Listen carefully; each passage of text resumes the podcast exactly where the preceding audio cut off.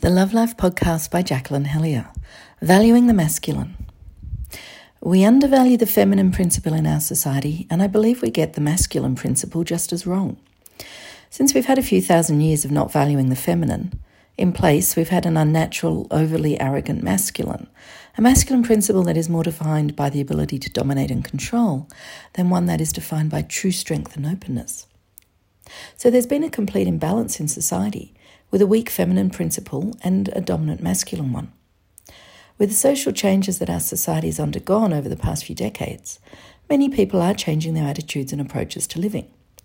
Nowadays, many women have rejected the weak feminine and have instead adopted masculine traits without honouring and expressing their innate feminine power.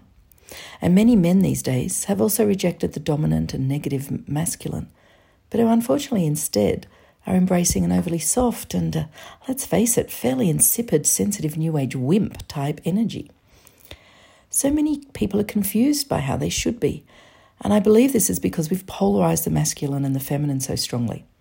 No woman wants to be a pathetic doormat, but is the only alternative to be an arrogant, domineering male clone? no self aware man wants to be a macho shit, but is the only alternative to be a sensitive New Age wimp? Not at all.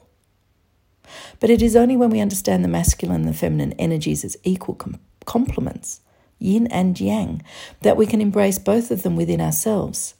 And through that personal expression, go on to actualize more balanced energies in our society.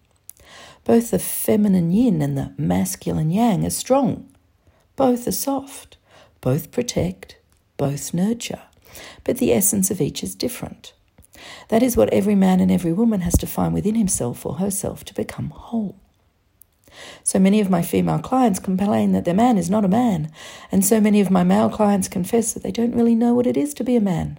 Well, whatever our gender, we need to have a balance of the yin and the yang, the masculine and the feminine, within us. So for a man, yes, he can go off and fight dragons and save damsels in distress, but equally he will come home and honour his woman, write her poetry, bring her gifts, and love and adore her. In this way, she knows she can depend on him Yet he also opens himself to her, lets her inside. In doing this, he allows her to let go and show her real self too. If he is too much the wimp, she'll have to do the holding herself and won't be able to let go. And if he's too much the macho shit, she won't be able to get inside him and they'll stay disconnected. There are variations of dynamics I see between men and women all the time. But once the man gets it and the woman gets it, then magic starts happening, particularly sexually.